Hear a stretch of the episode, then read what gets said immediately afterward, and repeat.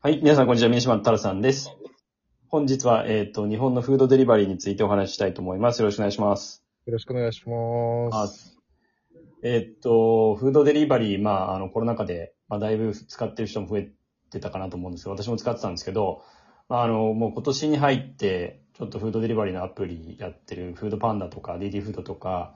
まあ、いくつかこう、日本からの撤退とかっていう話もあったりしていて、で、振り返ると、確かになんか自分自身も、やっぱりコロナ禍でめちゃくちゃ使ってたんですけど、最近なんか、普通のピザの配達しか頼まなくなったなって思うんですけど、太郎さんいかがですか？そうですね。まあ、あの、コロナ禍の一番初めは結構マクドナルド頼むのも、あの、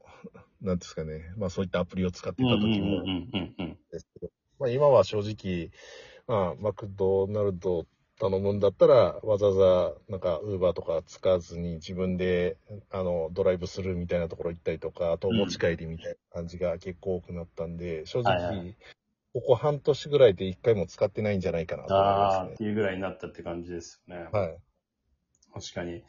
まあ、やっぱり、なんだろう、ずっと家にいて、うんまあ、こう、配達してもらって食べるっていうこともなんかこう、長くなってくると、だんだんなんですかね、こうあ、飽きてくるというか、疲れてくるみたいなところもあったりするんですよね、きっと。そうですね。まあ、ただ、なんか、あの、正直マクドナルドの前とかに行ってたりとかすると、うん。あの、結構、あの、ウーバーとか、あうんと普通になんかメニューとか、いろんな会社の配達員の方が結構忙しそうに出たり入ったりしてるのは見るんで、はいはいはい。あの、なんですかね。まあ、もちろんカジュアルな層は全く使わなくなったような気がするんですけど、使ってる層は結構継続して使ってるようなイメージもあるんですけどね。そういうことですね。確かにコアな人たちは引き続き、てかむしろ使用頻度が増えたのかもしれないっていうそうですね。感じもありますね。うんで、なんか1年前まさにこのポッドキャストでドアダッシュうん。の話って取り上げたと思うんですけど、はい。なんかまずあの仙台からみたいなはいはい。感じで、で、まあ当時思い返してみると、まあやっぱりちょっとその何ですか、全体感を考えると当時でもやっぱりいろんなサービスがすごいこう増えていて、うん。ちょっとレッドオーシャンっぽく見えるけどどうすんのみたいなのが、まああったら 気もするんですけど、あの、まあ、ただなんかその時、まあ太郎さんがやっぱりその、なんですか、やっぱりこれってやっぱ地域地域、特にあの、まあ、配達するエリアって、まあ、すごい限定的なんで、うん。かなりその、なんですか、こう、飯、多分証券みたいなのを飯、かなり細かく見て、空いてるところに入っていくっていうのは全然できるんじゃないかとか、そうですね。あそもそもドアダッシュもアメリカでもやっぱりなんですか、大都市圏、混んでる大都市圏じゃなくて割と郊外からみたいな話が、はい、あったと思うんですけど、うんはい。まあ、そのドアダッシュもちょっとドアダッシュ自体はなくなって、まあ彼らが買収したウォルト、はいこう一本化されるっていうところで、はい。ちなみに、はいウォルトは、あの、今自分が住んでるところが、うんえっと、ちょうど7月からスタートしたっていうのは、なんか広告でよく見ましたね。あ、入ってます。確かになんか、そうですね、なんか、そう、宮城県、岡山、埼玉、北海道みたいな感じで、なんか書いてあったんで、まあそういう、なんですかね、まあ、いいわゆるその東京、大阪みたいな、名古屋みたいな感じではないっていうことですよね。うん。こちらではそうですね。うーん。で、まあ、なので、こう、ある意味、こう、全体としてはやっぱり、こう、なんですかね。まあ、集約されてきてるうん。ところかな。多分、まあ、強いのは普通に Uber Eats と、まあ、出前館うん。なんか二強っぽいんですけど、で、それを後を、まあ、さっきのそのウォルトとか、まあメニューとかはいが、まあ、追ってますみたいな感じなのかなと思うんですけど、で、ちょっと面白かったのが、アプリのユーザー数的に言うと、まあ、足元その、なんか、去年の10月ぐらいに出前館が Uber Eats 抜いて、うん結構そのままの状況が続いてるみたいな感じなんです。ああ、そうなんですね。はい。うん。で、なんか、まあ、ちょっとこれ、あの、しっかりと別に分析したわけじゃないんですけど、やっぱりその配達員の待遇が結構いいみたいな。ああ、出前館の方。ああ出前館の、みたいなのを書いてあったりして、ああ、でもそういう観点で見るとちょっと面白いなっていうのがすごいあったんですよね。で、うん。はい。まあ、太郎さんもなんか、あれですよね、一回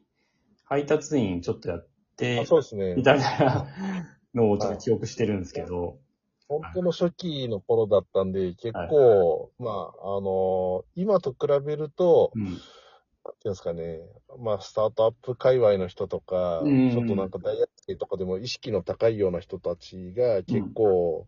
飛びついて、うん一回やってみようみたいな感じでやってたと思うんですけど、どちらかというとそこからギグワーカーみたいな形で、はい。えっと、まあ、やってる人とかが空いてる時間にやりつつみたいなところから、今はどちらかっていうと、もうバイトみたいな形で所属するよりももっと自由にやりたいみたいな人たちが入ってきてるっていうところで言うと、はい若干なんか意識高い系は少ないんじゃないかなと思いますけどね。ああ、そういうことですよね。まさにその隙間時間でできるだけうん。稼ぎたいっていう人がすごい、うん確かになんか出前館の、なんかそういう、なんかあの、採用とか募集とかを、なんか、に関連するなんかサイトみたいのを見てたら、うんやっぱりそまさにそこがすごい一番重要ってはい。いうこともあるので、結構その彼らのそのサイトとかっていうか、まあ温度メディアの中では、その最大一件いくら稼げますみたいのを割と強調して出してますみたいなことを。まあ、はい、書いてあったりしたんですけど、はい、ただなんかその、ちょっと話がしたお隣の韓国で、今その配達員がめちゃくちゃ減ってるみたいな。ああ。で、なんか、そうです。なんかもう今年の3月と比べても足元なんか10万人ぐらい減ったとか言って。あ、そうなんですね。はいそれはあれですか？なんか、理由としてはアメリカと同じような形で、あの、時給が、他が上がりすぎて、いいところに流れていっちゃってるみたいな感じなんですか？まあその稼げないっていうケースっていうのが出てきたりっていうのが多分あるのかなっていうのと、あとやっぱりその多分あの燃料代みたいなのが上がってきたりとかうん。してるっていうみたいなことも書いてありましたね。だからその、まあ結構バイクでやっぱ配達する人が多いみたいで、っていうのもあって、あうん。なんかオンラインのその中古車取引プラットフォームとかでは結構その配達のバイクがめちゃめちゃはい安定されてるみたいなことをあ感じたんですけど、はい。なんで、まあ、日本でも、まあ、なんか最近のなんかサーベイとかだと結構4割ぐらいの人がもうなかなか注文がやっぱ入んないってことで結構不満を覚えてるみたいな、あ、あやっぱそうなんですうね。ん、ことがあったみたいで、やっぱりまあ、結局、まあ一時的に、まあそういうふうにちょっと仕事がななくなってしまったから、まあ働いてたけど、元々の仕事に戻っていくっていうケースも、まああったりするのかなという感じがあるんで、割とこの、しっかりとその配達員も確保するっていうところも、あのー結構課題なのかな、みたいなところは思ってますね。そうですね。なんか、やっぱり1時間働いて普通のバイトよりも、うん。関係ないってなってしまうと、隙間時間にやろうとしても、なんか、あまりにも仕事にならないと、何やってるのかよくわかんなくなるんで、ですよね。なんか悪循環には結構なりそうな気がしますよね。まあそうですね。しかもなん、あの、タイミーでしたっけ？ね、今、隙間時間はいはい。うん。の、こう、マッチングみたいなのも多分すごくいろいろ出てきていて、うん。それで手軽になったんで、まあ、うん。あの、た単純にほ本当のすごいギグワーカーみたいな感じの人からすると、まあ比較して、当然ながら、うんより自由でより稼げる方に行ってしまうっていうのは、きっとあるのかなっていう感じもしますよね。うん。なんで、まあ、まあ、っていうのも多分あって、その、なんですか、アプリユーザー数としては今、まあ、トップにいる出前館っていうのは、結構その、えっと、業務委託とバイトはい。なんかハイブリッド型で、なんかやってるみたいなところと、うんやっぱりまあそもそもの報酬自体も結構た基本的に高いっていうのがなんか結構いろいろ書いてあって、うん。で、あと、なんか一件あたりがこう基本か固定で、で、まあプラスでインセンティブがあるみたいな形になってるっていうところが、あまあ、距離によって変動しないみたいなところで稼ぎやすいみたいなのがあったりとかっていうので、結構その辺がすごくいろんな工夫がなんか入っているみたいなことはなんか書いてありましたね。そうなんですね。僕、あれなんです。ちょっと話変わるかもしれないですけど、うんたまに年末とか、はい。あの、まあ年末年始がメインなんですけど、はい。のバイトをするようにしてるんですね。で、去年か一昨年ちょっと、えっ、と、某、なんですかね、ファミレスチェーンで年末、はバイトを1週間、2週間ぐらいしたんですけど、な、ちょっと待ってください。え、普通になんかあの、あの、調理とか、あの、あそうそうそうそうホールとかってことですか？調理ですね。はい。調理の方で。おー。で、まあ、その時に、やっぱり、ちょっと、なんつう、まあ、求人票を見て、はいはいはい。一応キッチンとホールと、まあ、はいデリバリーみたいな、まあ、3種類があったんですけど、はいはいはい。やっぱりデリバリー、普通に埼玉とかで、時給、まあ、1000円ちょっとオーバーぐらい、1100円とか1200円ぐらいがやっぱ中心なんですよ、普通だと。はいはいはい。ただ、やっぱデリバリーになると一気に1500円とか、はい。なんかそういう値段になるんで、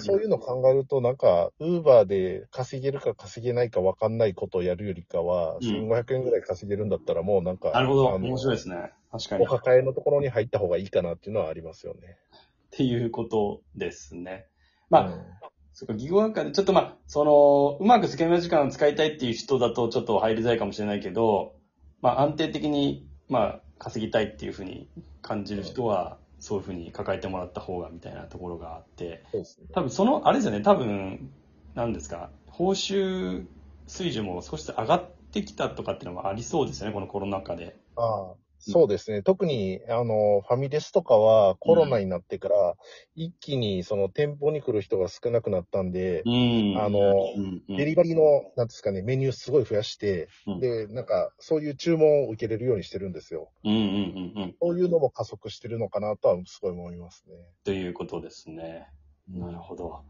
まあ、やっぱり、こういろいろと人材もお客さんも含めて獲得競争がすごいあるんだなっていう感じですので、ではい。今後もなんかちょっとその集約された中で注目していきたいなと思います。はい。本日はありがとうございました。また次も聞いていただけますと幸いです。それではまた。